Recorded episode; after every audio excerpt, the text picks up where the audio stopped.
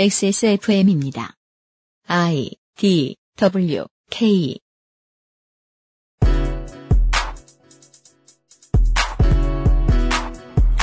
지난달에 약속드렸죠. 희망을 이야기해 보겠다고요. 어른과 불의 노래에서 누군가가 죽지 않는다는 이야기가 아닙니다. 우리 얘기 말이죠. 2014년 9월 둘째 주 히스테리 사건 파일 그것은 알기 싫답니다.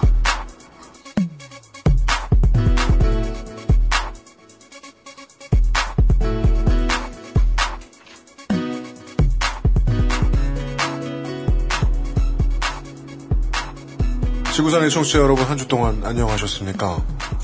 저희들은 2014년 9월 11일 목요일에 93A회를 녹음하고 있습니다.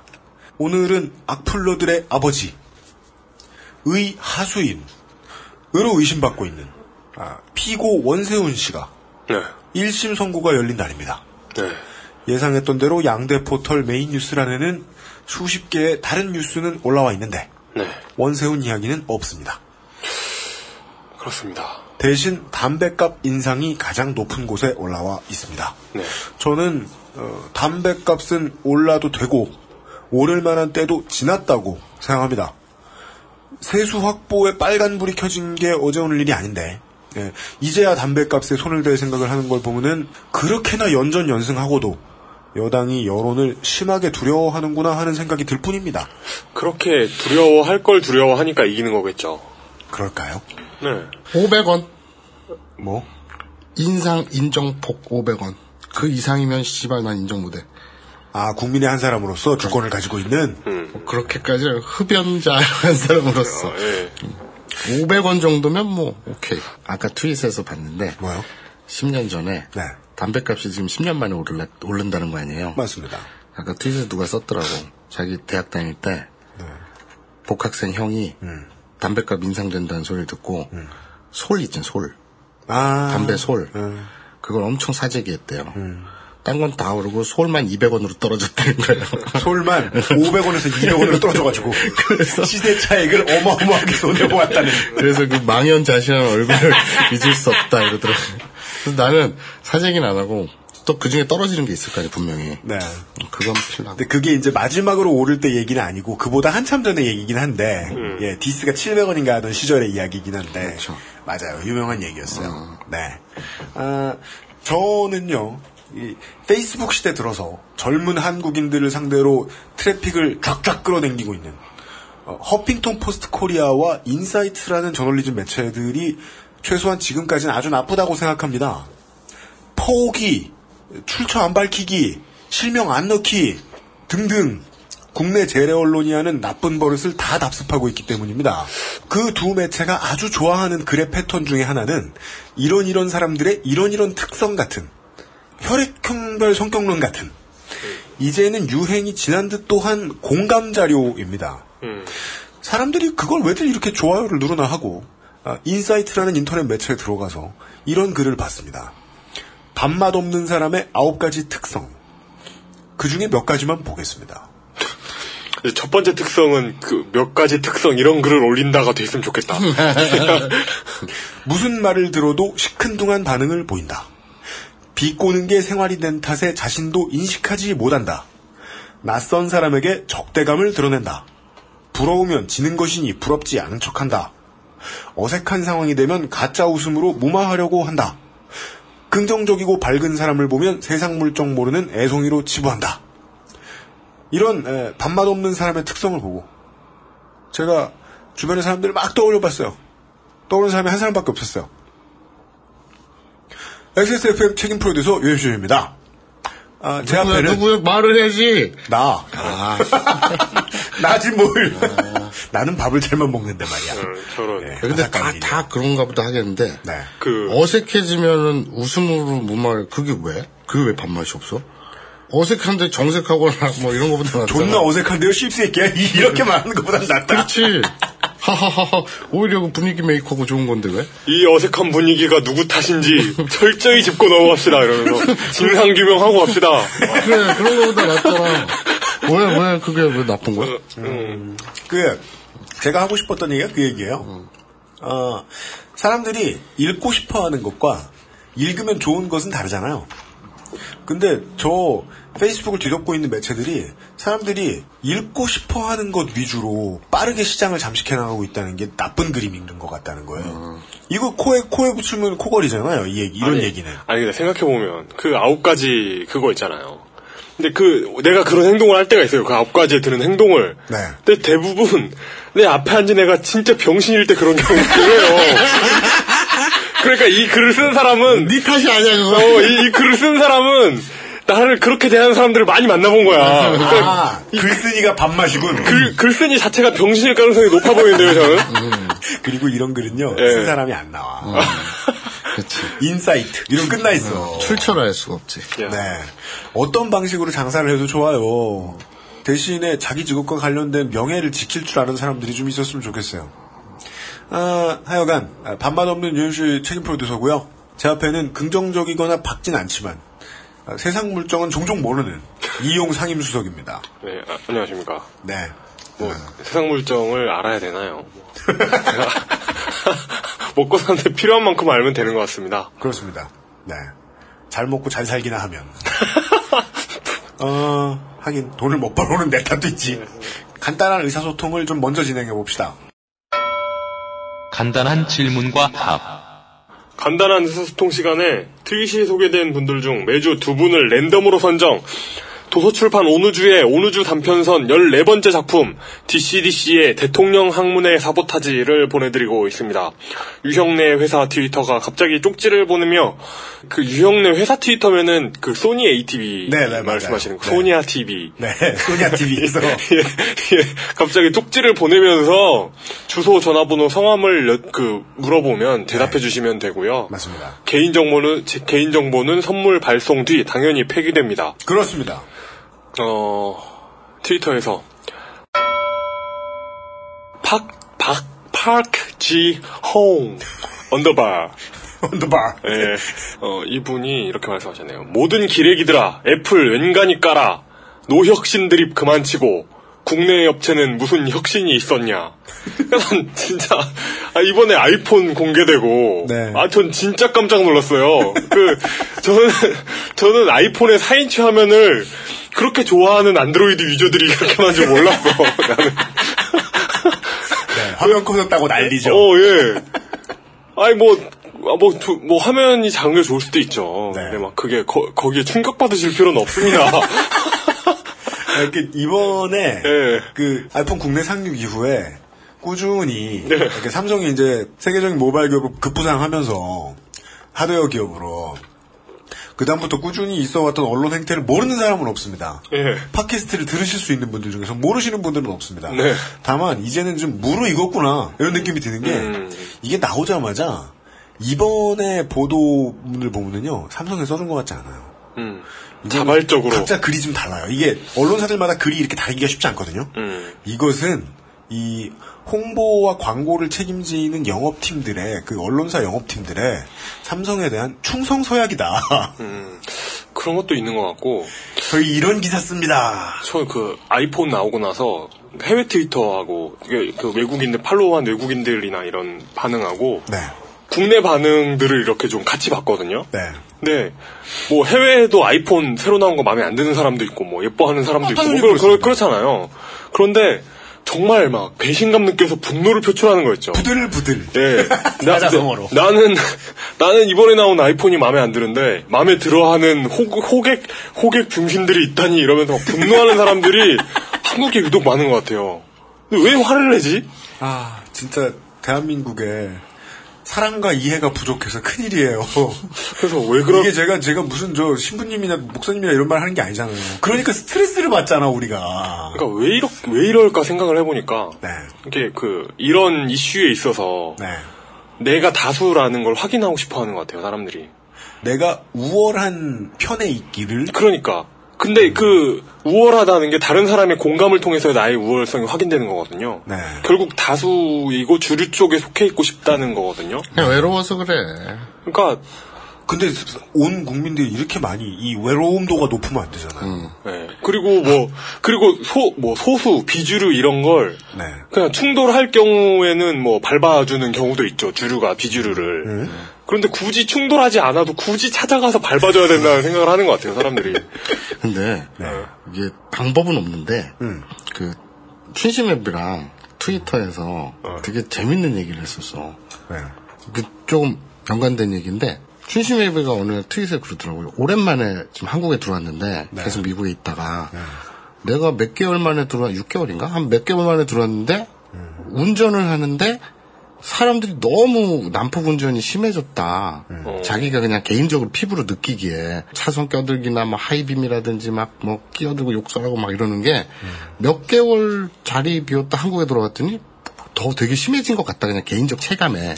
그렇게 썼더라고. 근데 신기한 건 내가 딱 그때 그걸 느꼈거든. 어, 나는? 이제 운전으로 밥 먹고 사는 놈이다 보니까 네. 주로 도로에 있는 게 많은데 네. 그러니까 나는 주로 피해자라기보단 가해자 입장에 많이 서지 않겠습니까? 시- 시간에 쫓겨가지고 네, 시간에 쫓겨가지고 막 끼어들게 하고 막 이렇게 하는데 여기서 왜 고백해? 그 예를 들어서 이제 그 저 어디야 그 상도동에서 네. 그 반포로 넘어갈 때 네. 그 끝차선으로 들어가는데 거기서 뒤에서부터 쫙 줄 서면 늦거든. 맞아요. 막 앞으로 쭉 빠져나간 다음에 끼어들게 해버리거든. 네. 그러니까 그런 식으로 운전을 하니 내가 주로 가해자일 텐데도 불구하고 고백하지 마. 나조차도 네. 얘들이 미쳤나 할 정도로 은촉이 많이 난폭해졌어요. 가장 난폭한 사람이 보기에도 어. 사람들이 난폭해졌어. 어, 진짜 심해들어서 요새 왜 이러지? 막 부쩍 한 2, 3주 그랬거든? 근데 똑같은 거를 춘심이가 느끼는 거야. 그래서 트윗에서 다들 모여가지고 이게 그 연구를 해야 될 텐데 그래서 뭐 전수 조사를 할 수도 없고 난폭 운전하는 애 내려가지고 왜 그러세요 물어볼 수도 없고 모르겠어요. 아무튼 그래서 그 의견이 네. 몇몇 사람들이 같은 걸 느끼기에 그 지금 얘기한 것도 아이폰이 한 5년 전, 7년 전에 지금 이 뭐 어떤 새 모델을 냈다면 네. 죽여라 화형시켜라 이런 분위기 없었을 텐데 그러니까 왜, 음, 지금은 왜들 그렇게, 시- 왜들 그렇게 증오하는 거야? 그, 아예 아이폰이 나와도 여러분을, 여러분의 집을 공격하러 가지 않습니다, 아이폰이. 팀쿡이 막 와가지고 네. 그래. 그러니까 사람들이 막 뭐 어떤 조그만 사안에도 예민해지고 공격해지지 않아. 아니, 뭐 그- 공격성을 뭐 신- 않나. 저 신제품이 나왔는데 그런 공격성을 띠려면 뭐, 뭐, 콜트사의 신제품이라든가, 아, 뭐, 뭐, 제너럴 다이나믹스 뭐 이런 회사의 신제품을 보고 분노를 해야지. 아니면 정말 실생활에 와닿는 거 있잖아요. 그 기계가 아니라 네. 요금 체계. 그러니까. 아니면 뭐 도시가스 요금이 어쩌다든가 담배값 인상 뭐 이래야 되는데 네. 아, 그냥 그 맹뚱한 거예요. 마음에 안 들면 사지 마세요. 근데 아무래도 요새 분위기가 좀 그런 것 같아요. 많이들 화가 나 있다. 음, 어디든 분노를 표출하려고. 근거를 찾기는 그 연구 방법론이 좀 까마득하긴 한데 예, 그러게요. 피부로 느끼기엔 좀 그런 것 같아요. 네. 어, 저만 안 그렇지. 만드는 PD만 안 그렇지. 네. 뭐 옆에 앉아 있는 이용 수석을 비롯해서 아, 듣는 사람들은 주로 화가 난다고 말하는 방송을 만드는 주제에 과만이 되는 사회를 탓할 수는 없겠지만. 네. 네. 그, 그러네. 또. 네. 다음 트윗이요. 인성호황. 인선. 인선호황. 왜 성조를 왜 넣어? 인선황님께서 저는 캘리포니아 산호세 근처의 마운틴뷰에서 청취했었습니다. 네. 산호세면 세너제이죠? 네. 이분들 외에도 많은 분들이 네. 마운틴뷰는 마운틴뷰에 청취자들이 많다는 건 아마도 구글 본사가 있는 마운틴뷰가 아니겠느냐라는 의견을 전달해 주셨습니다. 마운틴뷰가 캘리포니아만만 있는 건 아니죠? 또? 아니 그리고 캘리포니아에도 수두룩 빽빽하게 많다니까 그냥 산골 공원 뭐 이런 거 같은 거예요. 그러게, 그러게. 그러니까 우리나라 말로 치면 섬이 있으면 죽도 이런 거지. 그러니까 어, 우리가 성도 이런 거. 음, 한두 개가 아니잖아. 그런 얘기 했었어요. 일면, 신촌. 일리, 아, 신촌. 일동, 신촌, 한두 네. 개가 아니면. 중구 뭐 이런 느낌이다. 네. 예. 아 그래서 뭐 그걸 얘기 말씀해 주신 분들이 많았는데 저희들은 끝까지 확인하지는 못했다. 네. 예, 확인할 방법이 없었다. 트리샤이니라는 분께서 고향 가며 야구 듣다 암 걸릴 것 같은 기아팬 신랑 덕분에 킹스랜딩으로 정신적 도피성 외유를 떠납니다. 물론 이 문장은 네. 다양한 해석이 가능합니다. 네. 아, 신랑분이 암 발발률이 높은 분이라는 것인지 이게 기아 야구를 보다 보면 암이 걸린 것 같다는 것인지 확인할 방법은 없습니다만. 아, 이거 고향 가는 길에 듣기 적, 적절하더라고요. 아 그렇습니까? 네, 적절하더라고요. 아, 그, 저도 이번에 확인한 게, 저도 물론 확실한 이것도 수치는 안 됩니다만, 주변에 많은 분들의 배우자분들이 네. 시사 문제 관심 없는 사람은 많아도 왕겜 좋아하는 사람 많더라. 이건 확인했네요. 네. 근데 나 이해가 안 가는 게 예. 물뚝 형이랑 지지난 주인가? 그, 저, 공덕동에서 이제 술을 마시다가 네. 이 형이 그 요새 얼블로의 인해인가 뭐 한다는 거야. 그래서 어 얼블로 내가 왕캠 좋아하니까 뭐 내용이 뭔데요? 그랬더니 진짜 재밌더라고. 어, 진짜요? 근데 나는 시즌 4까지 다 보고 나서 들었으니까 네. 재밌는데 아 그게 그런 의미가 있었구나. 아 뒤에서 1시즌 1편에서 걔가 그 누구냐 그 네드 스타크가 금발머리 제레미인가 걔한테 그런 대사를 치는 게 제이미. 제이미한테 그런 대사를 치는 게 그런 뒷배경 뭐 이런 걸 들으면 재밌잖아. 근데 내가 이해가 안 가는 건 그 자체 온통 스포 덩어리 아니야. 못 본 사람들한테는. 그래요. 근데 듣는 사람들이 많아? 화 안 내? 왜 스포하냐고? 저 모르겠어요. 어, 그래? 예. 그럼 뭐, 그, 뭐, 예. 저한테는 그냥 한낱 국사 수업일 뿐이라 재밌긴 재밌더만. 네, 그렇습니다. 뭐, 하여튼 좋은 것 같습니다. 그리고 그, 이- 이번에 그 라니스터 가문 편에는 그 방송 전후 해가지고 그 명절 그 소소한 팁들. 아, 네. 유- 주목하십시오. 예, 유용하다고 하더라고요. 네. 예. 어, 설날 때도 써먹으실 수 있습니다. 예. 쿠방신 님께서 네. 얼불 잉잘 듣고 있습니다. 할아버지가 일찍 돌아가셔서 못 느꼈는데 옛날 이야기를 듣는 느낌이 물할배 발라 모글리스 최대한 늦게 당하세요. 이런 독담은 처음 들어봤어요. 네. 이게 오래오래 사세요를 뒤집어서 늦게 죽어라. 그러니까 왠지 어, 표현 괜찮은데? 왠지 다 다이슬로우 같잖아. 사망을 늦추세요. 그러니까 할머니 오래 사세요 이게 아니라 할머니 늦게 돌아가세요 이거 괜찮은데?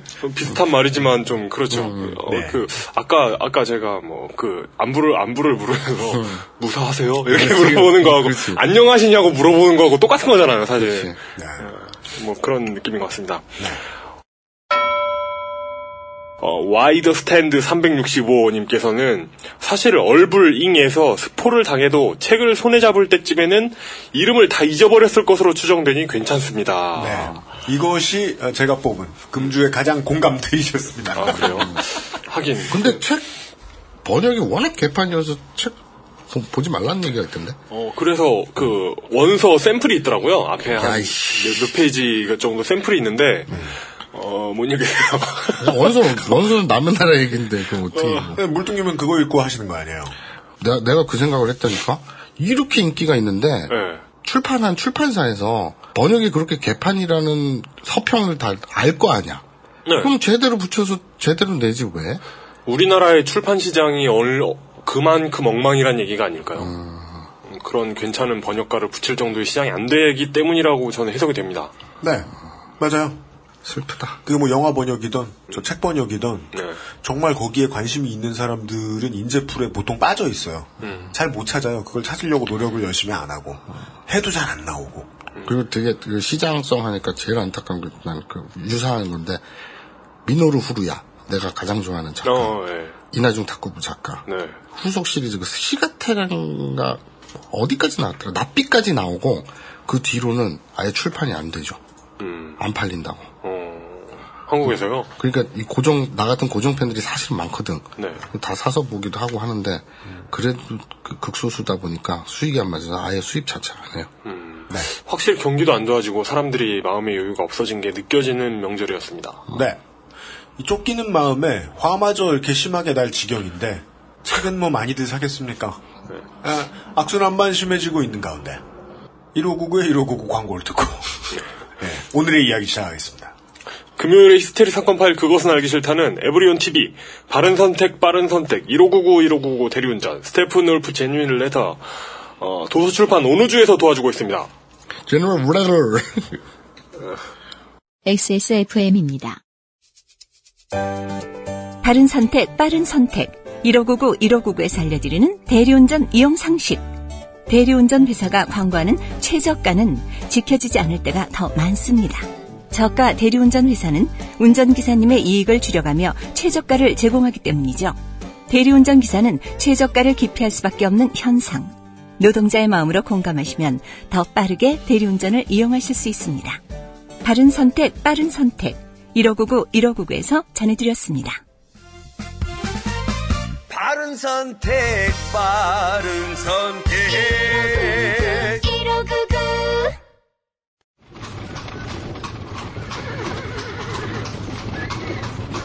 기동 취재 출동 보고서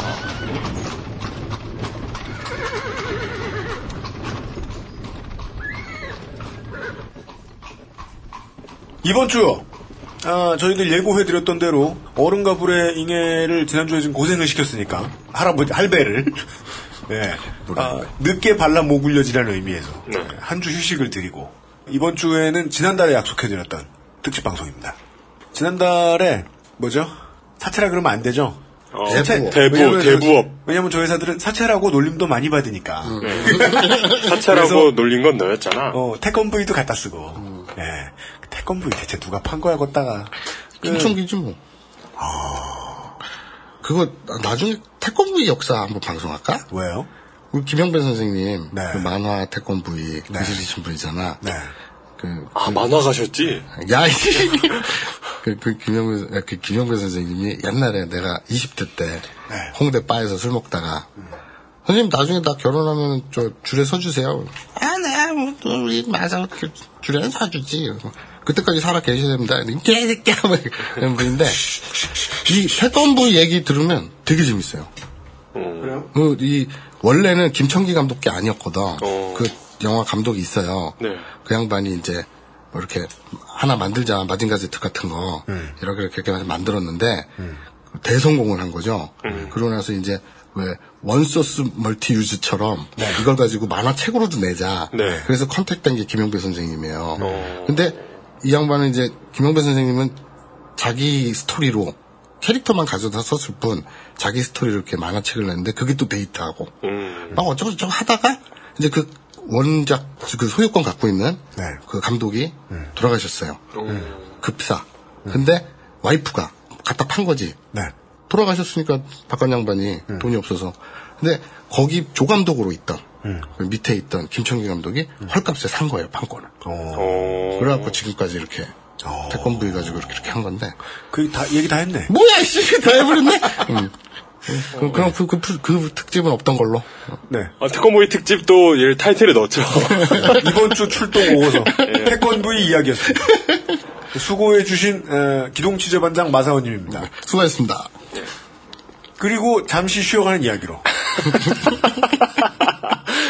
지금부터 3시간 동안. 아, micro credit에 대한 이야기. 네, 들려주실. 아니, 아니, micro credit은 아니고요. 네.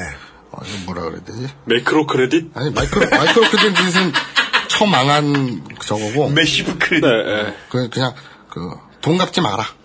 돈 갚지 마라. 응, 돈 갚지 마라. 네. 다시 한번 이전제로 설명을 드립니다. 지난달에 저희들이 이거 하나 이야기, 딱 그 한 문장 말씀드리기 위해서 그렇게 긴 방송을 준비했던 거였습니다. 이렇게나 과도한 빚은 국가가 만들어준 것이다. 음. 내가 만든 게 아니다. 라는 말씀을 드리기 위해 지난달에 한참 이야기를 했었죠. 그 다음 편입니다. 마사오 기동 취재반장입니다. 안녕하십니까. 안녕하십니까. 예. 해? 네, 하세요. 지난 반응이, 나- 내가 피부에 느끼기 얼마나 좋았냐면, 트윗으로 그 피부 참 예민하기도 하다. 재건축이니 뭐 뭐니 자동차니 뭐니 이렇게 얘기를 하면 네. 취- 내가 취재한 걸 이렇게 방송하면 mention이 한 두어 개 와요. 그 관련 mention이. 어, 진짜요? 그거밖에 안 와요? 네, 한 뭐 많으면 세네 개 어. 그 mention이 와요. 근데 이거 대부업 이걸 했더니 네. mention이 한 열 몇 개가 막 오는 거예요. 그래서 어 반응이 좋았나 보다. 아, 뭐, 관심, 뭐, 목말라 해. 아니 그냥 mention이 오니까 난 가만히 있는데 mention이 오니까 네. 뭐 대꾸는 딱히 안 하지만 어쨌든 mention이 오니까 어, 딴 때보다 되게 많이 mention이 오네 그리고 실제로 구체적으로 그렇더라고 근데 아무튼 뭐 그렇게 반응이 좋아서라기보다는 지난 회에 이제 대부업 그리고 그 가계 과중한 가계 대출 이런 거에 대해서 통탄해 마지 않고 개탄해 마지 않았다면 그럼 이제는 그거에 대한 뭐랄까 솔루션? 아니면은 뭐 그럼 어떻게 해야 되는 건데? 어쩌라고? 음, 그렇죠. 어쩌라고. 어쩌라고. 에 대한 얘기를 해야 마무리가 되지 않을까. 맞습니다. 네, 그래서 저번에 그 이렇게 말씀을 드렸던 거고 네. 또 UMC가 뭐 오케이 하니까 취재를 했죠.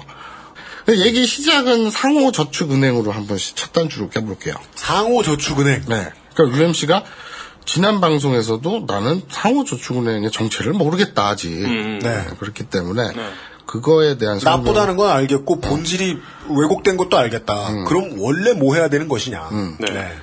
그 연원은 개예요, 개. 우리나라 기에. 개, 여의, 개. 개 모임, 아줌마들 개 모임. 그러니까 조합원들이 모여서 일정 금액을 부금하고 돈을 내고 그것을 이제 돌아가면서 추첨이나 뭐 당첨으로 이렇게 그렇죠. 몰아주잖아요. 예, 예. 그래서 순서 뒤로 이렇게 가잖아요. 그게 개잖아요. 음. 개로 시작한 거예요. 아, 순서는 또 드래프트 픽이군요, 그게. 아, 그렇죠. 개를 해본 적 있어야 알지. 아, 그러니까 아줌마들 그런 거예요. 개주, 개주한테 네. 그 오야잖아요. 그 개주한테 언니 나 이번 달에 돈 많이 들어 나 좀 앞순위로 빨리 타게 해줘. 네. 그런 그런 거거든요. 근데 1년 동안 12번을 붙는데 개원들이 네.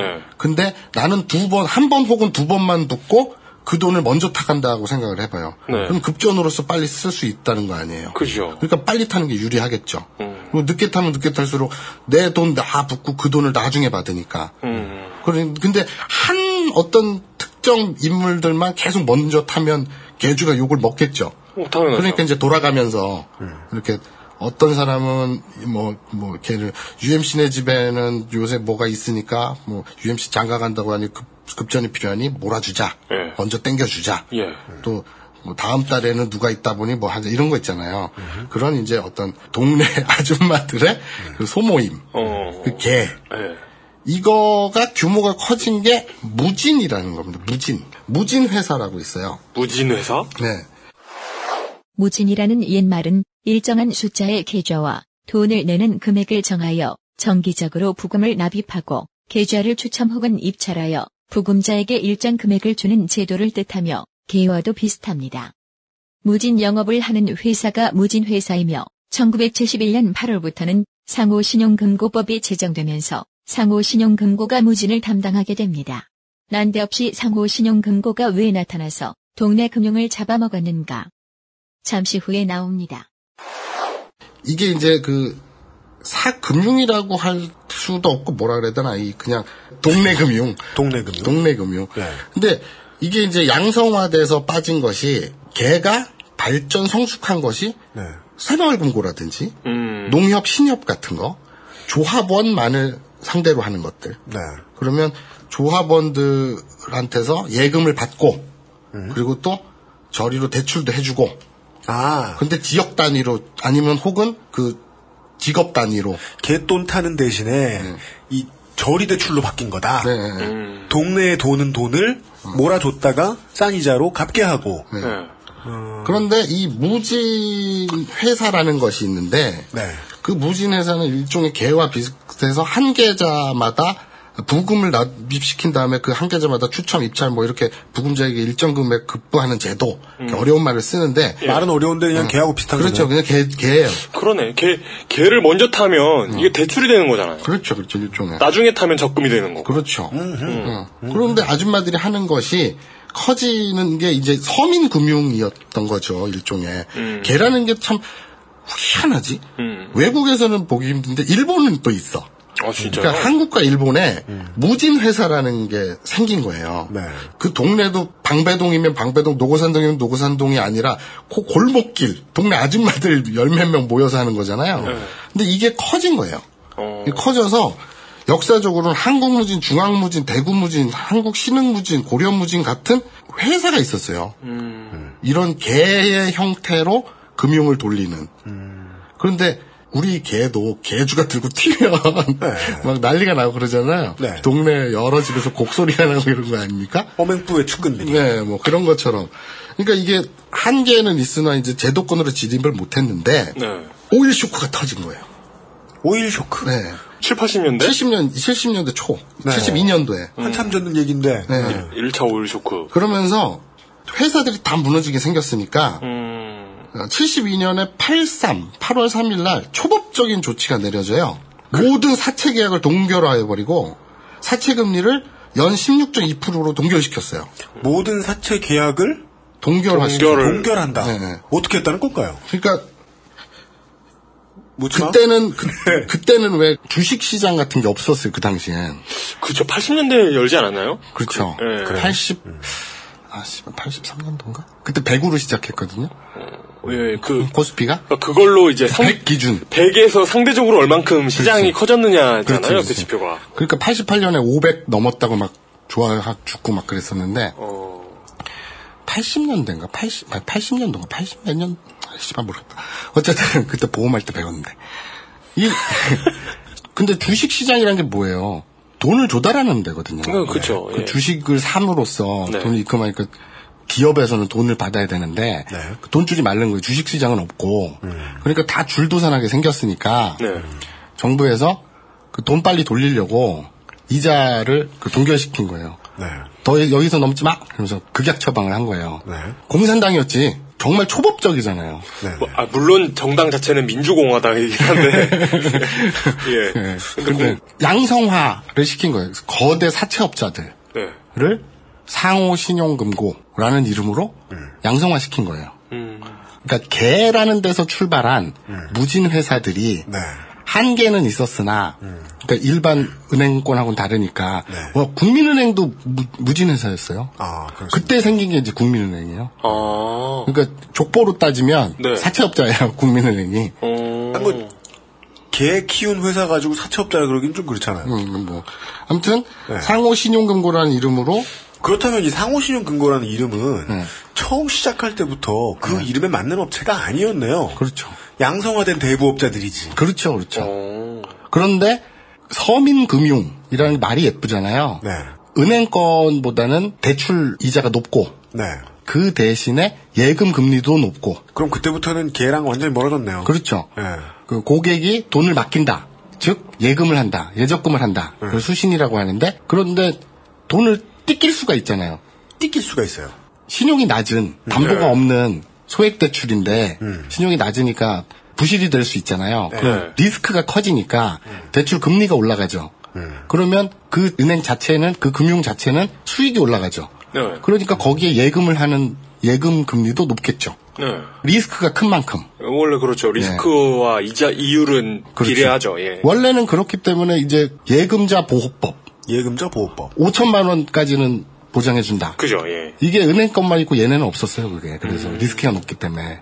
그러다가 휘청휘청 하고 그때 막 IMF 터지고 다들 상호저축의 금리가 높아서 얼마 차이는 안 나지만 그래도 1, 2%가 어디에 서민들한테. 그렇죠, 예. 그래서 상호 신용금고에서 돈을 많이 맡겨놨는데 다 잡아주려고 하니까 그걸 공적 자금으로 때려 막은 다음에 사람들이 아우성을 치니 얘네도 예금자 보호법 안에 테두리 안에 넣어줘라. 넣어줬어요. 그래갖고 지금까지 온 거니 5천만 원? 그리하여 합법화된 사채업자로 시작했던 그 회사들이 예.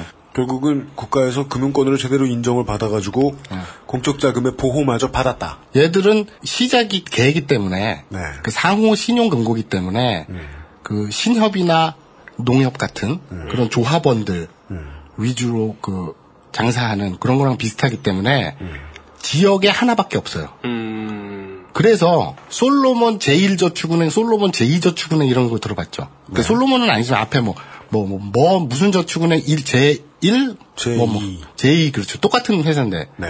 그 왜 그러냐면 지역별로 자회사를 두는 거예요. 계열사를 두는 거예요. 어.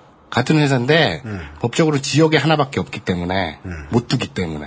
그래서 지점을- 숫자가 붙는 거예요. 지점을 더 내기 위해서 그렇게 예, 그런 예. 방법을 쓰는 그 거다. 지역에 하나밖에 못 내기 때문에 네. 그걸 넓히려면 어. 따로 또 법인을 내야 되는 거죠. 음. 그래서 계열사를 이렇게 거느리고. 네. 그런데 이 새끼들이 자 농협 어쨌거나 조합원들이 투표를 해서 그 사실 그렇지는 않지만 그, 그 정치권에서 낙하산으로 꼽긴 하지만 그래도 형식적으로는 새마을금고도 그렇고 신용금고도 그렇고 조합원들이 주인이잖아요. 지분도 조합원들 지분이고 네. 그리고 수익도 조합원들 수익이고 네. 네. 장도 투표로 뽑고 조합원 중에 그러니까 조합원 거잖아요. 네. 근데 이 개로 출발해서 무진 회사로 커서 72년도에 합법 테두리로 사금융이 들어온 양성화된 이 상호 신용금고 즉 상호저축은행은 그냥 개인 거예요. 개인 거라고요? 네. 조합도 없고요? 예, 예. 그러니까 뭐 러시안 캐시 무슨 이런 거 똑같은 거예요. 그냥 자기 개인 건데 오너. 음. 그런데 도덕적으로 우리가 사람을 믿기 어렵잖아요. 네. 그러니까 시스템이 존재하는 거 아닙니까? 네.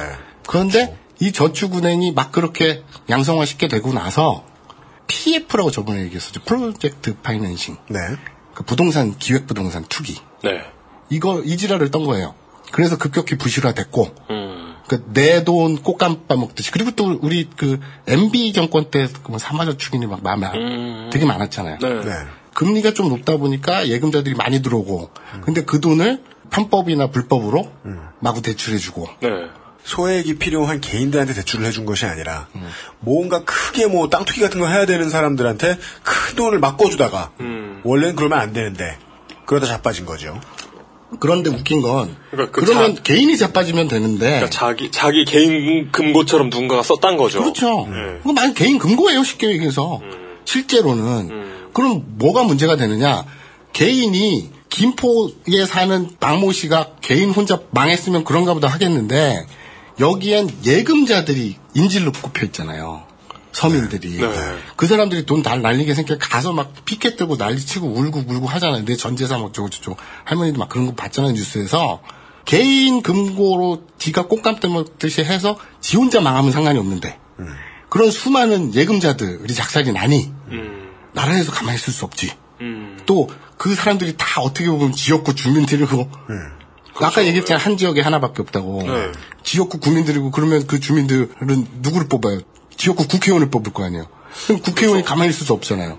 그래서 예금자 보호법 안에도 들여놔 줬고 더 문제는 이게 너무 커져가지고 덩어리가 커져서 국가적 사태가 되니 공적 자금이 투입되는 거죠. 네.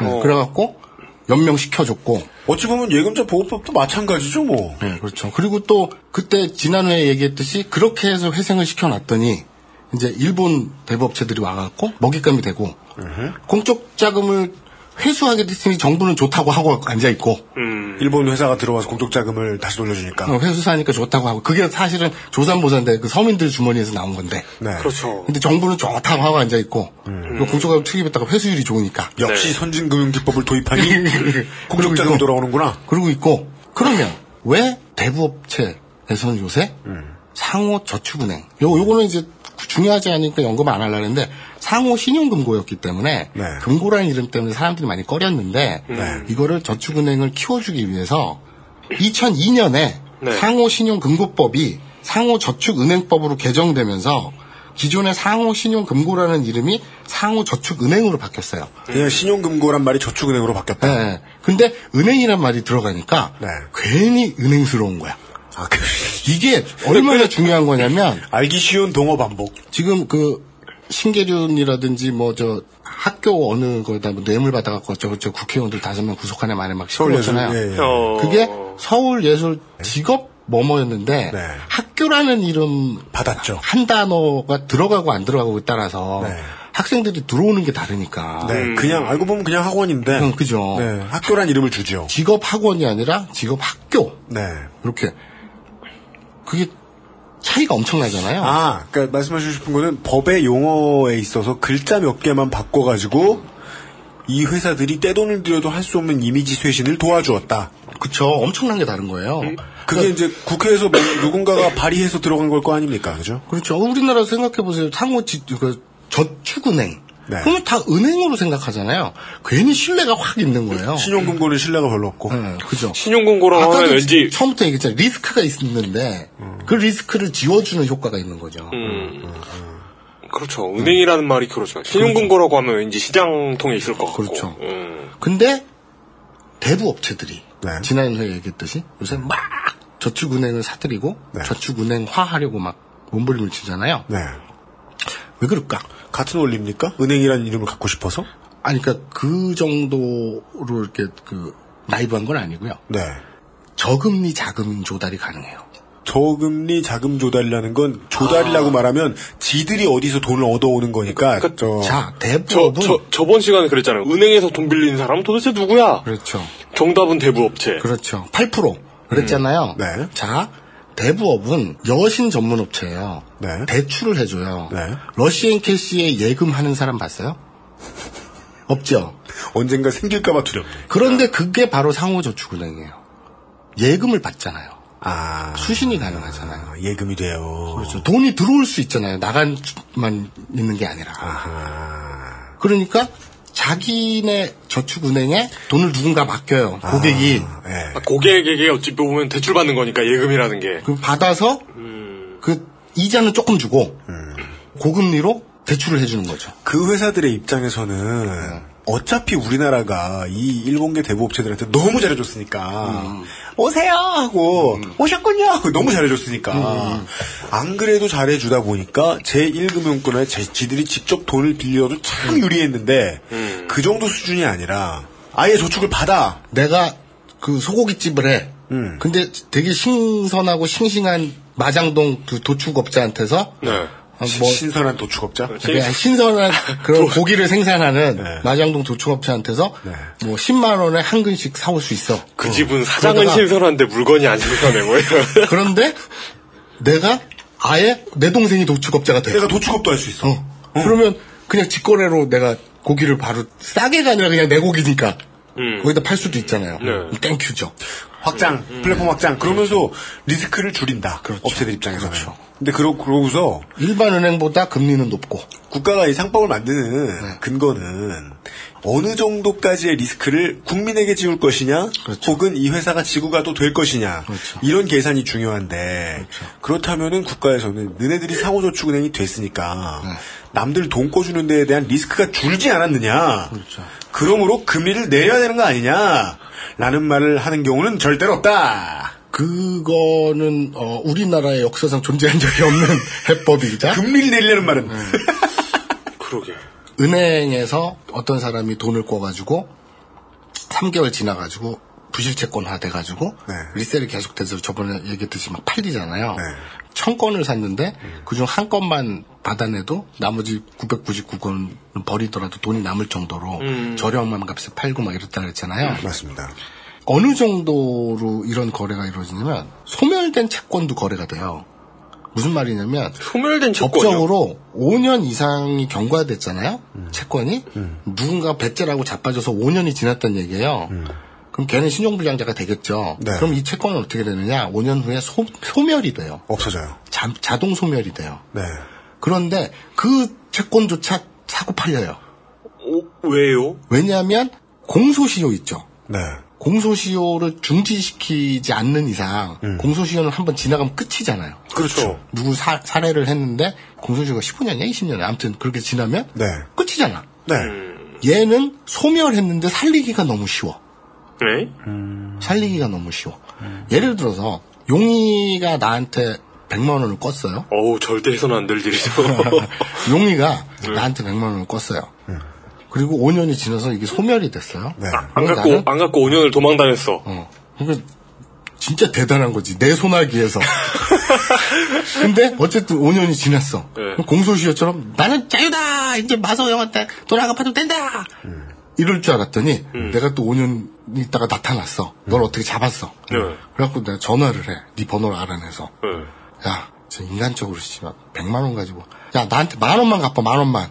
그랬어 내가. 네. 그랬더니 네가? 생각해 보니까? 저이 형은 계속 쫓아다닐 것 같은데.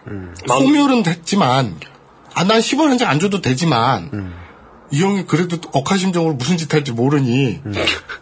오케이. 진짜지 형? 형 진짜지? 만 원이면 되지? 그럼 이제 없었던 돈이 되는 거지? 오케이. 만 원 갚을게. 그럼 내가 그걸 딱 녹취를 해요.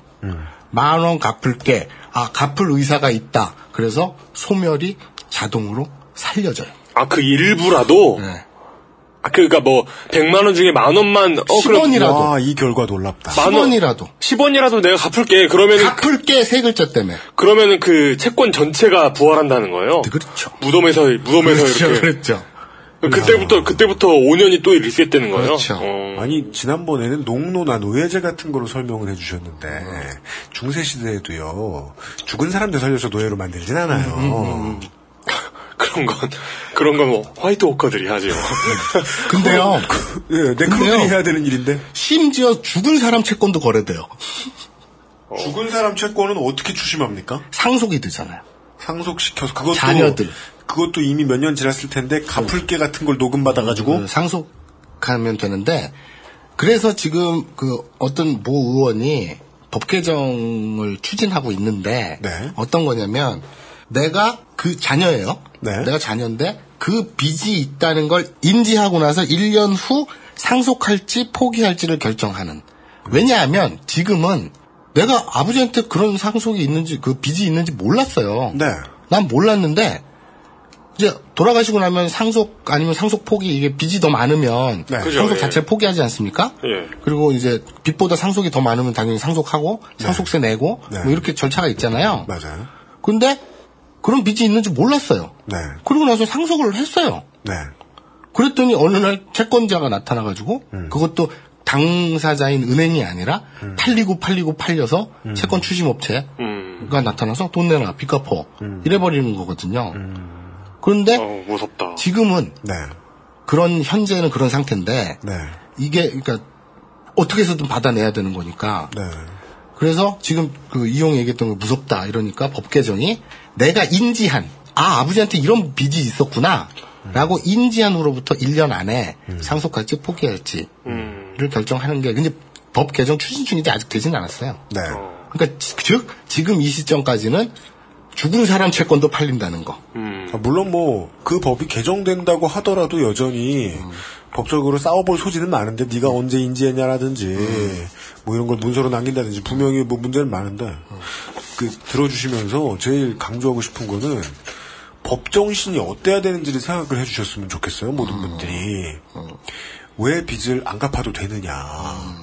이 빚이 어떻게 생겼길래 혹은 뭐 지금도 부모의 빚 이런 거 얘기해 주셨는데 댓글 달기 좋아하는 사람들은 뭐 그 돈을 빌렸으면 갚아야 될 거 아니야. 그건 마사오님이 해야 재밌어. 아, 그래요? 감사로. 남의 돈을 썼으면 갚아야지. 딱히 어느 동네 방언인지 모르겠는데도 아, 근데 이런 그 정체불명 방언이 더 리얼하잖아요. 그러니까 이런 정체불명 방언을 들어보셨으니까 하는 거 아니야?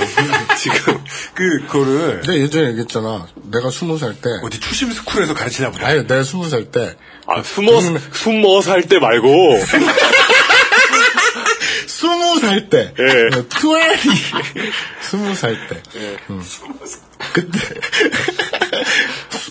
어, 그때, 그때 스무 살았나? 근데 아무튼 그때 이제 동네 형의 선배. 예. 동네 형의 아는 형이 조폭 저 운전수였는데 벤츠를 끌고 왔어요. 네. 지금 생각하면 존나 낡은 벤츠인데 그 조폭 두목 거지. 근데 네. 잠깐 끌고 나올 수 있었나 봐. 그래서 왔는데 뒤에 우리가 타고 와 이게 씨발 벤츠야 막 이러는데 그 양반이 사내 새끼로 태어났어 벤츠는 타야지 딱 이러는 건데 뒤에서 앉아서 그 얘기를 듣는데 존나 멋있는 거야. 음. 어쨌거나 85년형 이 클래스를 타고 그런 지나가는 낙엽에도 멋있어 보이는 나이. 그렇죠. 스무 근데- 살 때. 근데 어쨌든 이거 중요한 거는 여간에 그 법 정신은 연좌제. 그렇죠. 연좌제도 오케이 할 정도로 법 정신이 비루해야 비정해야 되겠느냐. 이 정도 생각해 주셨으면 좋겠다는 거죠. 사람 수명보다 채권 수명이 더 긴 거예요. 그런 모양입니다. 네. 뭐 백골징포 이런. 이게 뭐 이게 거- 지금 거북이 수명 21세기 이런 거 아니잖아요. 21세기 대한민국 현실이에요. 사람 수명보다 더 길다고 하니까 이게 왜 비합리적인지 알겠네요. 사람이 경제 생활을 영위해 나갈 수 있을 구간, 그 정도 기간을 기대 여명 중에 어느 정도 기간을 그렇게 설정을 해놓고 국가가 그 시스템을 봐가면서 돈을 빌릴 수 있게 만들어야 된 거잖아요. 그렇죠. 예. 마구잡인 거예요, 그냥. 그러니까 국가가 책임을 못 졌다는 게 우리의 주장이긴 합니다. 아까부터. 은행에서는 어떤 식으로 얘들이 그 넘기냐면 지들 충당금도 채워야 되고 이렇게 연체율을 맞춰야 될 게 많아요. 뭐 그러니까 제재라는 게 있어요. 저 은행 감독원에서 네. 얘들을 그냥 내비두지 않아요. 제1금융권 은행을 풀어주지 않아요. 왜냐하면 은행이 자빠지면 나라가 망하니까 그죠. 취지는 그거예요. 재무 건전성. 음. 그러니까 막 함부로 대출하지 말고 신중하게 재무 건전성을 갖춰라. 네. 이래서 제재를 하는 거잖아요. 근데 법이란 게 참 그렇다. 뭘 하지 말라고 하면 딱 거기 그것만 피해가려고 모두 집중을 하잖아. 88에도 계속 그렇게 얘기해. 그 세상 어디나 그렇잖아. 우리나라뿐만 아니라 미국도 그렇고 다 그런데. 자동차도 중형차들 보면은 뭐 1998cc 이러잖아요. 어, 그런 거 그런 거잖아. 그래서 어, 진짜 그래. 그런데 또 소비자들은 그냥 어 2000cc 이러고 타는 거고. 뭐 준중형은 1599cc 뭐 이런 거. 그러니까 연체율이 일정 이상 넘어가면 제재를 당하기 때문에 네. 연체율 낮추려고 연체 3개월짜리 부실이 딱 발생하면 은행에서는 그냥 털어버려요. 음. 이거는 그냥 실손 처리를 해버린다고요. 그러면 경매를 해요. 경매. 예. 음. 자, 여기 뭐, 부실 채권, 3개월 된 부실 채권이 얼마짜리가 있습니다, 얼마짜리가, 그걸 묶어가지고 경매를 해요. 우리가 무슨 자동차 가끔 이제 지나가다 보는 TV에서 이렇게 자동차 경매하는 중계해 주는 것처럼 네. 몇, 몇 년씩 뭐, 뭐, 뭘 어떻고, 뭘 어떻고 그렇게 보여주는 것처럼 추심업체들이 쭉 둘러앉은 가운데 그렇죠. 경매를 해요. 그렇죠. 야, 이거 좀 받을만한 건가? 이러면서. 그렇죠. 그래서 이게 되팔리고 되팔리고 되팔려서 지난 시간에 얘기했던 것처럼 100만 원짜리 채권인데 뭐 1000원, 100원에 샀어요. 그러면 예를 들어서 100원에 샀다고 치면 100만 원짜리 100개를 100원에 샀으면 얼마야? 만 원인가? 만 원. 만 원이잖아. 네. 근데 그 중에 100만 원짜리 중에 한 건만 한 건만 한 건만. 그게 예. 있죠. 그럼 99건 날려도 난 땡큐잖아요. 네.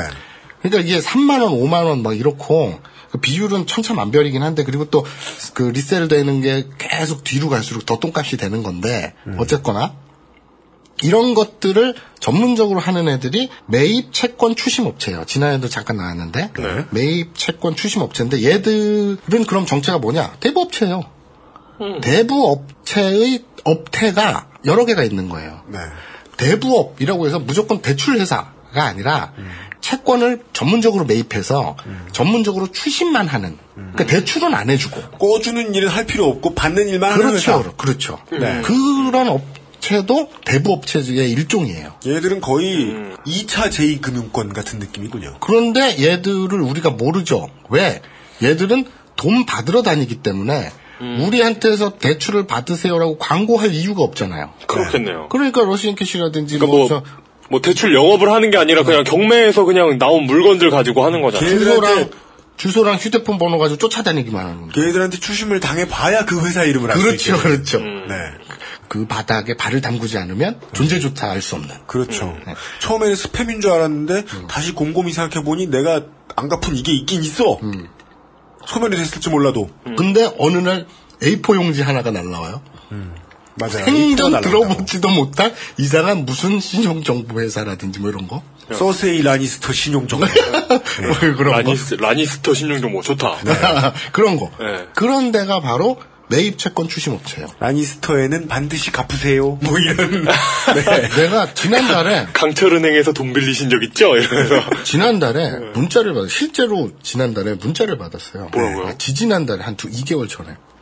돈을 안 갚았다고 되게 위협적인 문자 있잖아요. 위협적인 너를 어디에 넘겨버리겠다 뭐 이런 거 있잖아요. 내용 좀 체크하지. 아니, 그러니까 계속 생각이 안 나네. 그러니까 뭐- 마장동? 어디 넘겨? 아니, 그러니까 신용 불량 어떻게 처리되고 무슨 예정입니다. 뭐 이런 게 있어요. 어, 문장이. 예, 뭐, 뭐 그런 거 있죠, 예. 그런 게 막 날라오는 거야. 그래서 근데 저는 족가는 소리 아니야. 이미 신용 불량인 지가 언젠데. 아니 신용은 아니야. 나 어, 진짜? 7등급인데. 우와. 근데 저 전화를 했어요. 어이가 없어. 이게 뭔 어떻게 알아? 내용을 모르겠어서 이게 네. 뭐야?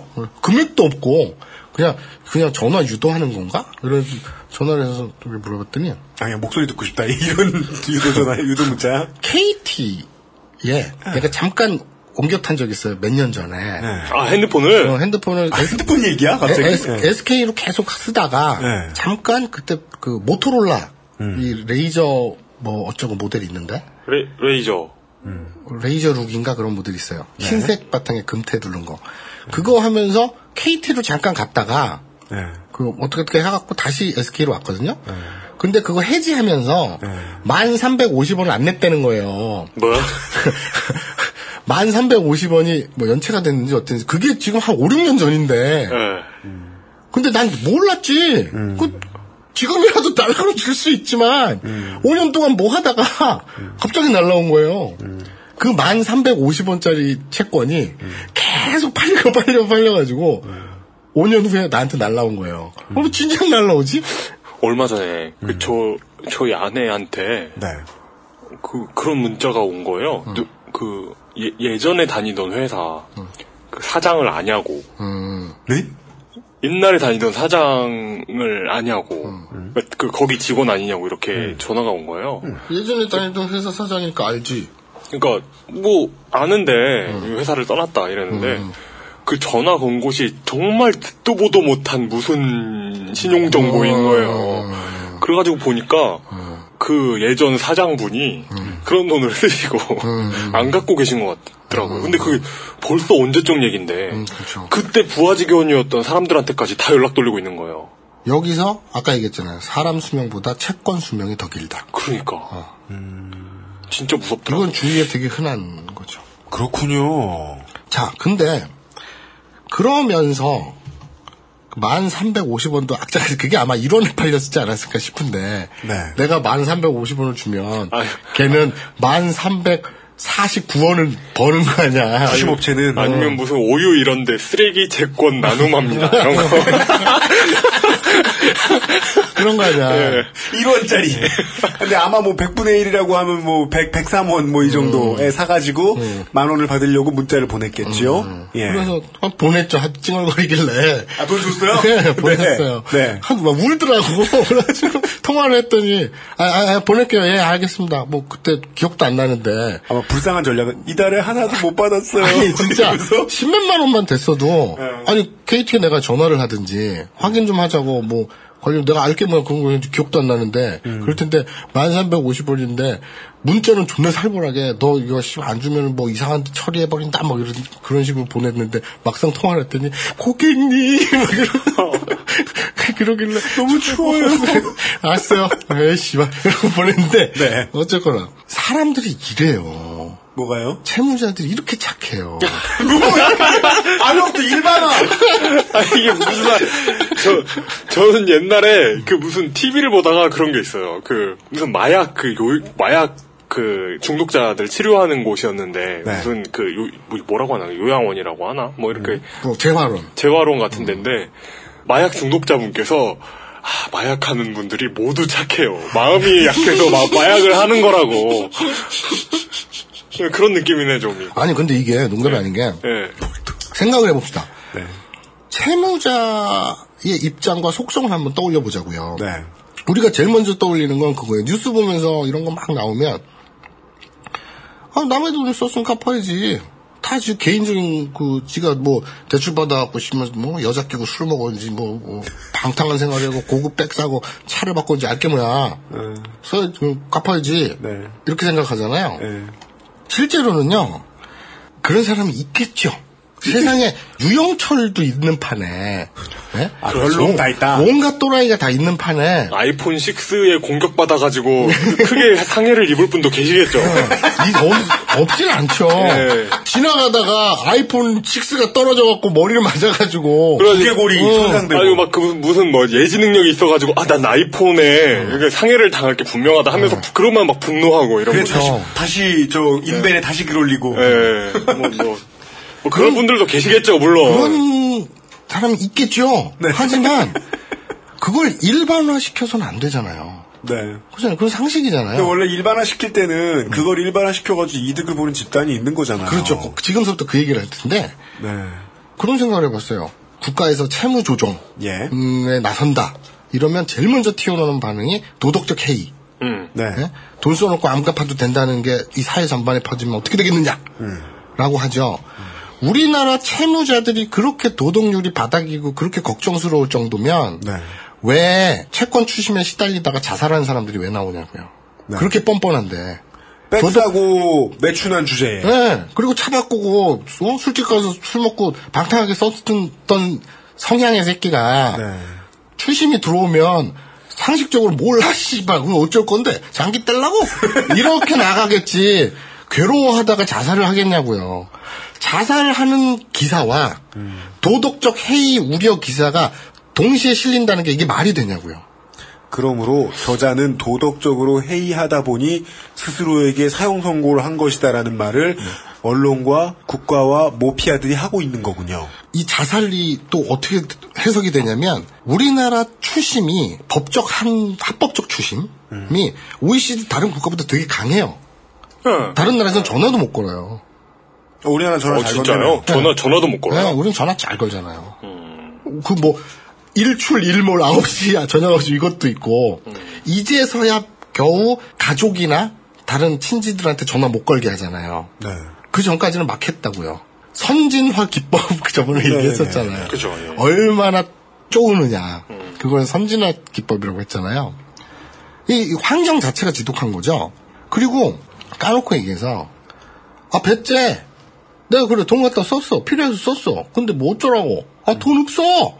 라고 하는 애들은 자기가 추심업자를 상대하는 게 아니라 변호사를 내보냅니다.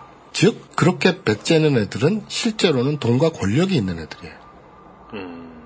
그런데 우리는 아, 사마도축은행 저 사람들. 뭐 그런 것들. 그러면 되게 그런 대부업체에서 빌려주는 금액이 많아야, 그러니까 물론 많이 빌리는 분들도 있지만 그 주력 대출은 몇백 수준 대출 아닌가요? 그렇죠 소액 대출이죠. 그러니까 그들이 하는 주력 대출은 소액 대출인데 개인 소액 대출. 그 몇백 가지고 뭐 유흥을 즐기면 얼마나 즐기겠어요? 그렇죠. 네. 뭐몇 억도 아니고 네. 네. 생활 자금이거든요. 그러니까. 그러면 이 생활 자금은 이게 나중에 나오는 얘기입니다만 미리 땡겨서 하자면 생활 자금은 네. 개인 대출로 해결을 해야 되는 게 아니라 네. 복지 차원에서 해줘야 되는 거라고요. 네네. 그러니까 경고 문구 있죠. 네. 과도한 빚은 뭐 삶에 어려울 수 있습니다. 이거 있잖아요. 꼭 담배 문- 그 폐암 유발 어쩌고처럼. 그게 지금 문구 하나를 넣는 게 중요한 게 아니라 오히려 대출해주는 은행 혹은 금융기관에게 대출 함부로 해줬다가는 니네 좆될 수 있다라는 게 필요한 거예요. 경고 문구는 소비자가 아니라 대출업자한테 해줘야 되는 거라고요. 그런 발상의 전환이 필요한 거죠. 그러게. 그래서 우리나라 이 저 금연 정책도 잘못돼 있는 거죠. 그냥 소비를 하는 사람들은 뭐 어쩔 수 없어요. 담배를 피는 놈은 흡연은 누구한테 해롭고 뭐 이런 글씨를 보죠? 그럼 담배 생각이 나요. 담배에서 보던 글자거든요. 음, 그러네. 그 되게 사람들이 개인적으로 돈 빌려줄 때 못 받을 걸 걱정하잖아요. 네. 근데 뭐 대부업체나 은행 같은 경우는 못 받을 걸 걱정할 게 아니, 아니 못 받으면 쟤를 평생 노예처럼 계속 일 시키면서 아니 그리고 은행에서 아까 그랬잖아요 연체율 3개월 그 연체율 조정 일정 이상 높아지면 제재 들어오니까 부실로 턴다고요. 그럴 거면 채무 조정에 나서주지. 그건 이제 나중 결과에 나옵니다만 네. 선진국 같은 경우에는 개인 파산이 되게 쉬워요. 네.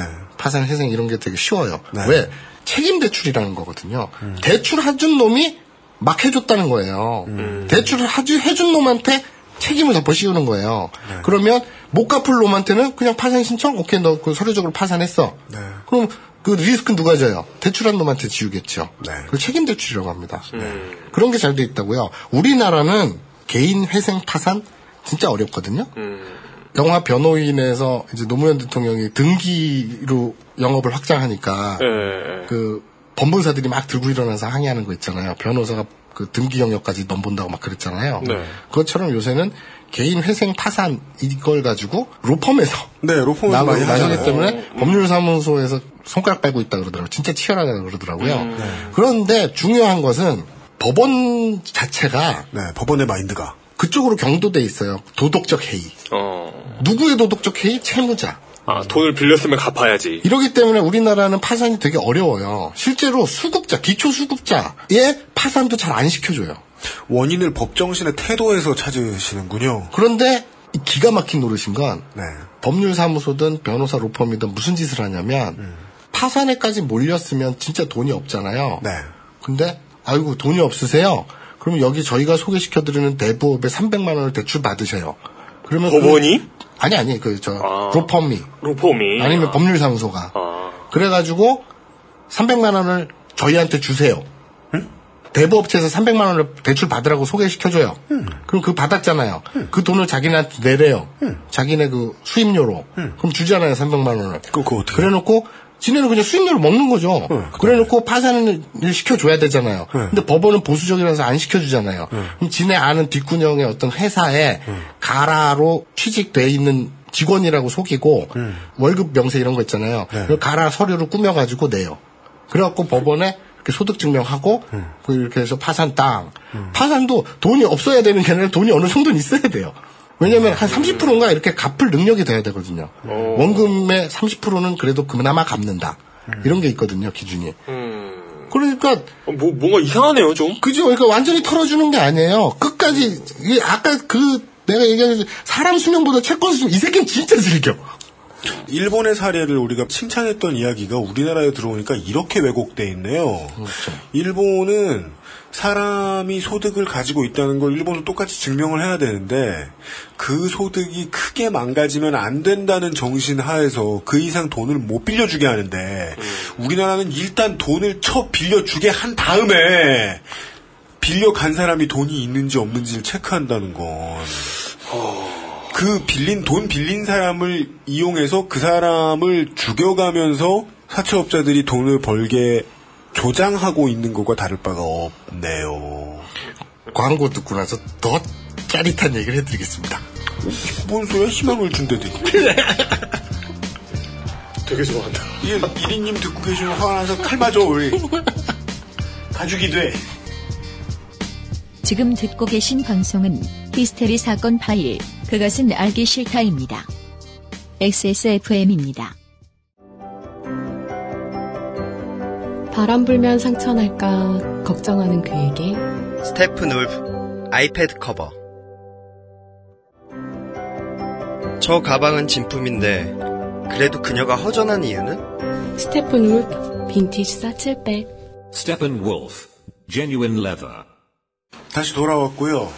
저희들은 지금 에, 상황을 설명해 드리자면 아, 의자에서 이 둔부의 위치를 바꾸기 위해서 가끔 우리가 이제 엉덩이를 들었다가 내려놓을 때가 있잖아요. 어 이거 그 사운드가 적나라하게 드러나네요. 네, 그거를 하시기 위해서 아, 팔로 이렇게 상체를 들었다가 내려놓는 일에 예, 매우 부들부들 떨고 계신 아, 마사오 기동 지재 관장과 함께 네.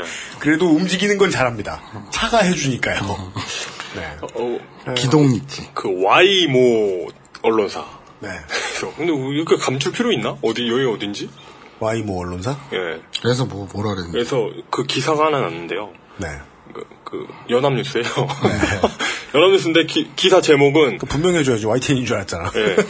대출 학자금 취업 후 미상환 인원 2년 만에 10배로 급증. 이게 12분 전이 아니구나. 언제야 이게? 언제적 기사야? 네. 뭐 9월 11일 기사네요. 저희들이 예.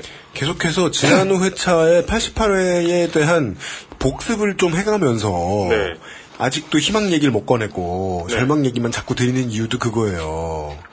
그러니까 돈을 못 갚는 사람이 늘어났다라는 건 경제력이 안 되는 사, 그러니까 뭐 청년 실업 문제가 걸릴 수도 있고 뭐 여러 가지 뷰가 있을 수 있잖아요. 이, 사, 이 상황을 바라보는. 네. 근데 이 기사에서는 딱 이걸 꼽고 있습니다. 특히 3억 3천만 원이 넘는 증여소득이 있어도 학자금을 내지 않는 사람도 있는 것으로 조사됐다. 라는 것을 꼭 집어가지고 이 사태를 바라보고 있네요. 그 채무자의 모럴 해저드가 네. 그 관점이죠.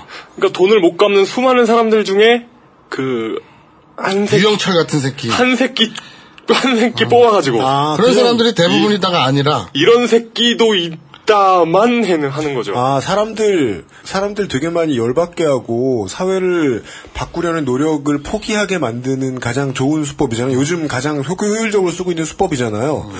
저 옳은 소리를 하고 있거나, 모두가 고통받고 있는 저 어떤 집단들 가운데, 저런 쌍놈도 있어. 그러니까, 대부분이 쌍놈이지만 돈을 주고 있는 우리 쪽이 오라.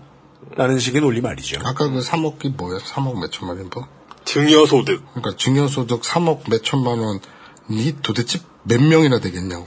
학자금 받은 애들 중에. 3억 3천만 원의 증여소득이 있으면서도 안 갚는 사람도 있는 것으로. 사람들도가 아니라 사람도 있는 것으로. 한 명 있네. 한 명 있다는 얘기죠, 한 명. 예. 그래서 그 학자금 받는 애들이 총 인원이 몇 명인데. 그러니까. 자, 바로 그 얘기를 해드리겠습니다. 예. 금융연구원에서요. 네. 2013년에 금융 취약계층 전수조사를 했어요. 저소득의 빚 얻은 사람들. 네. 전수조사를 했어요. 네.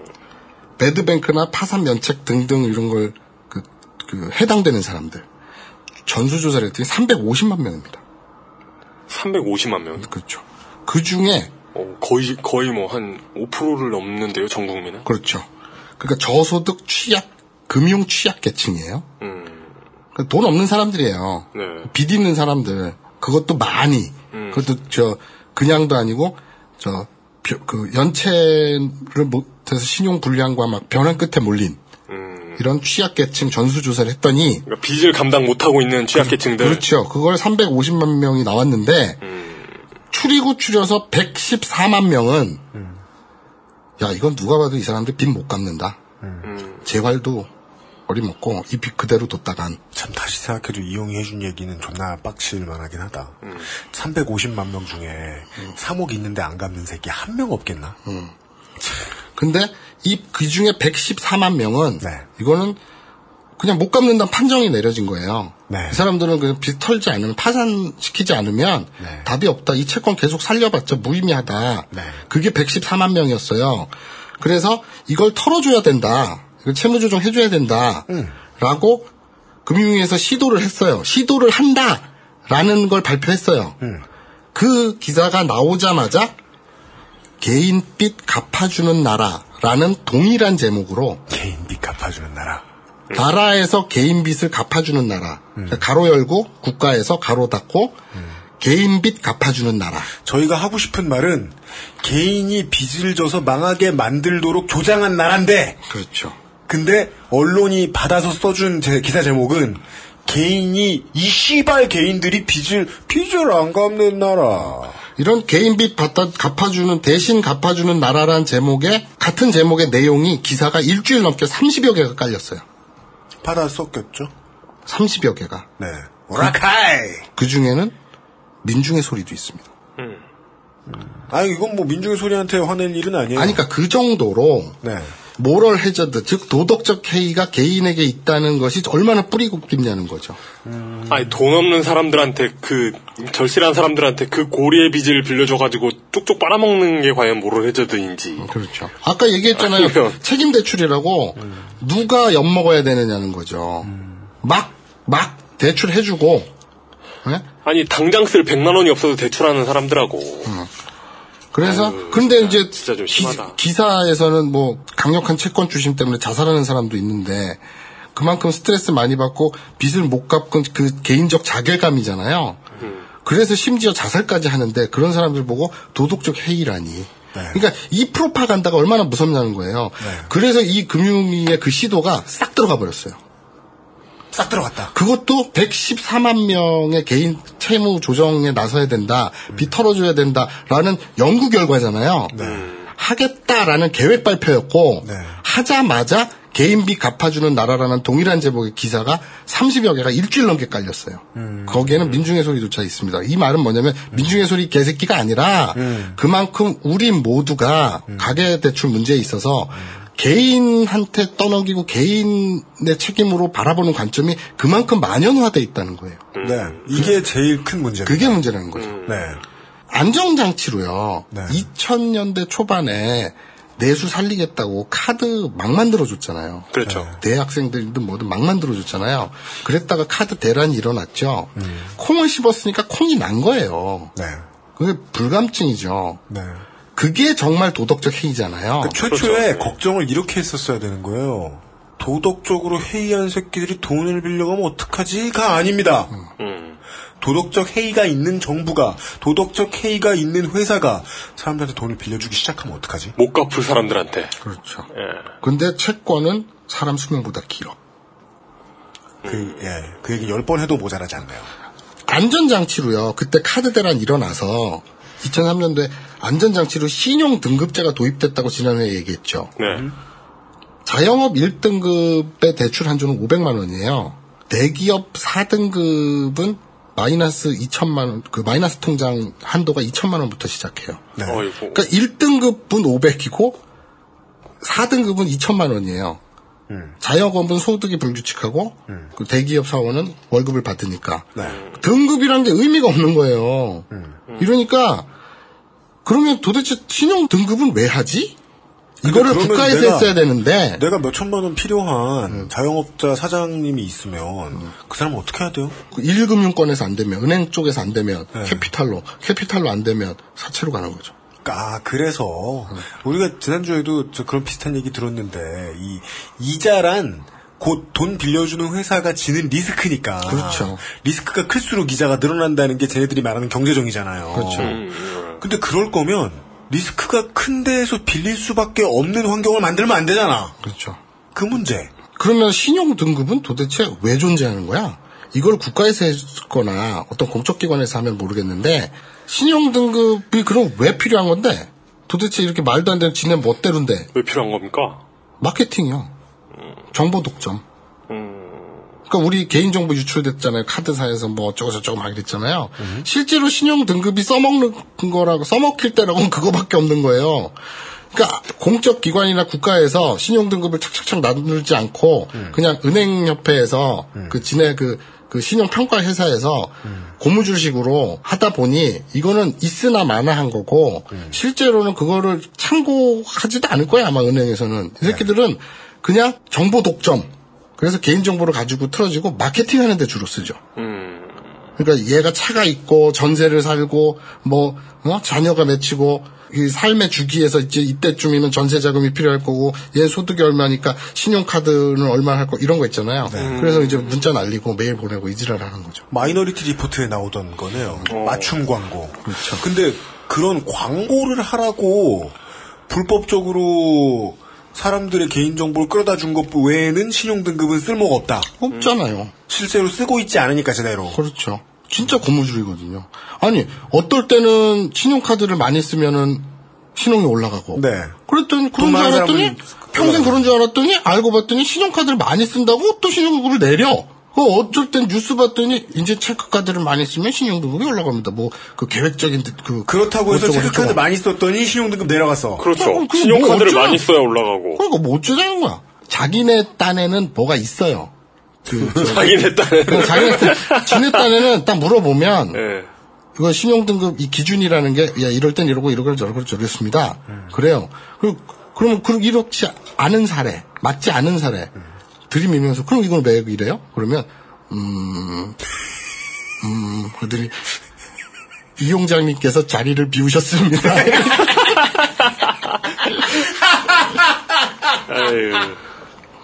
퇴장하셨습니다. 그렇죠. 그러면, 그러면, 그럼 신용 등급제는 그렇게 민간에 맡겨고 지네 이익 당사자한테 맡겨서 그렇게 마케팅으로 돌려먹기를 하고 있는 다 치자. 네. 치자. 여기에서 우리가 알 수 있는 건 그거예요. 뭐 신용등급제라든지 그 대출이라든지 지난 회에 이자율 가지고 낮춰주고 어쩌고 저쩌고 도덕적 해이라든지 어쩌고 뭐 모든 거에서 우리가 찾아볼 수 없는 게 딱 하나 있어요. 공통적으로 뭡니까? 정부의 역할. 에이, 아니야, 아니야. 전 찾았어. 뭐 방조. 아. 그러니까 그 하긴 묵인이라고 할 수도 있죠. 방조죄, 방조죄. 음. 방조. 네. 방관도 아니고 방조가 맞네요. 아 뭔가 역할을 하고 있구나. 그리고 방조에서 나, 더 나아가 유도. 예. 아니죠. 제가 원래 하려고 했던 얘기는 음. 방조나 유도가 아니라 아 유도일 수도 있겠다. 그 하수인 역할 하수인. 그리고 적극적 채권자 금융 편에 선 정부 그렇죠. 의 모습에 대해서는 다음 시간에 말씀드리도록 하겠습니다. 아, 뭐 좋은 거라고.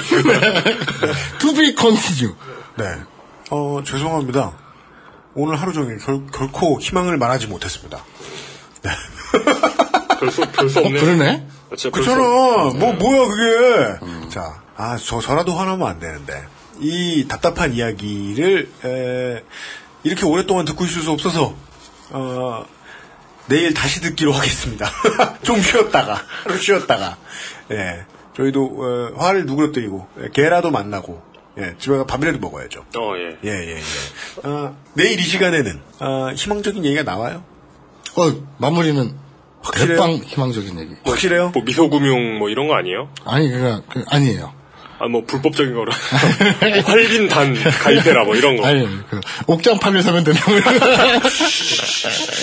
어, 아, 사, 사채로 얻은 스트레스, 옥장판에 놓으면 싹! 녹네. 다이아가 될 수 있습니다. 네, 그런, 그런 건 아니랍니다. 아, 다이아 회원만 되면, 예. 네, 아, 그러니까, 네, 마지막으로 한 번, 한 번, 네, 더 마사오님을 믿어드리기를 하면서, 네, 아, 내일 이 시간에 다시 만나뵙도록 하겠습니다. 수고하셨습니다. 수고하셨습니다. 수고하셨습니다. XSFM입니다. 모든 걸 정리해뒀지만 뭔가 아쉬운 그녀의 다이어리. 스테픈 울프 컬러 다이어리 지갑이 비싸다고 자랑하는 그의 말이 설득력 없어 보인다면 Steppenwolf 클립 포켓 Steppenwolf, genuine leather. 바른 선택, 빠른 선택.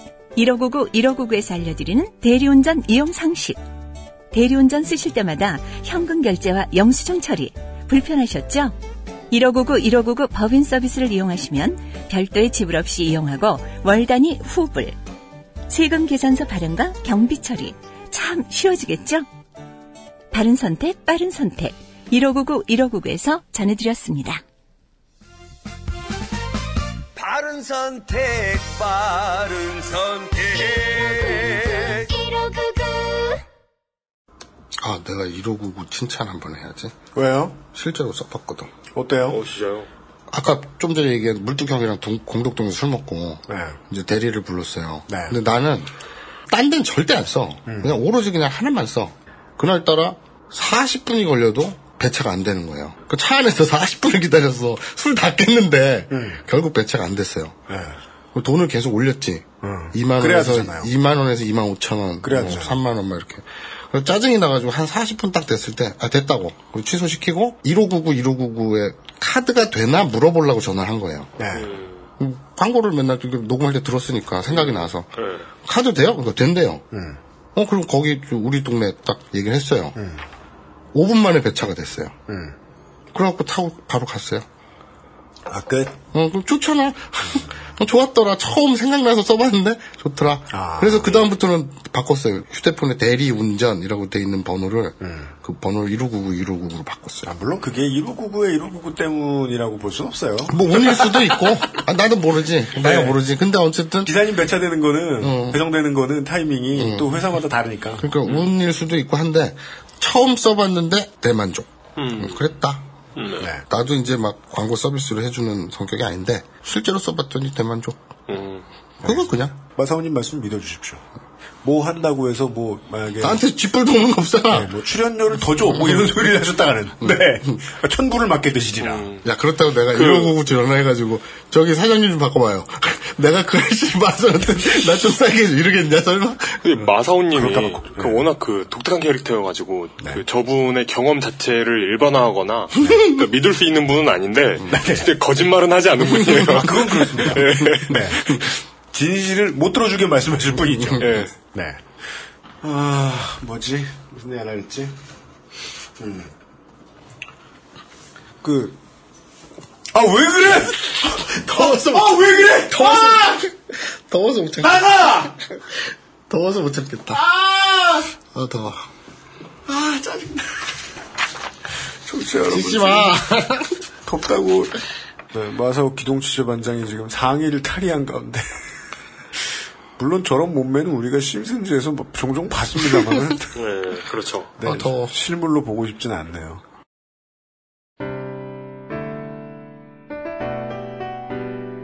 에어컨을 틀면 이상한 소리가 들어간다고 에어컨을 끄고 하니까 더워 죽겠네. 네. 어, 슬픈 소리를 저희들은 한두 시간 녹음하고요. 그 다음에 슬픈 비주얼을 보면서 네, 내일 이 시간 다시 만나뵙기로 하겠습니다. 아, 슬프시다면 슬프게 해드려 죄송합니다. 하지만 꼭 사과만 하고 있을 겨를은 없습니다. 지금 제 눈이 너무 슬퍼가지고요. 내 눈. 내일 이 시간에 다시 만나 뵙도록 하겠습니다. 아, 이용 상 임수석과 유현수의 책임을 있었습니다. 감사합니다. 아, 에어컨 틀 테니까 빨리 옷 입어. XSFM입니다. I D W K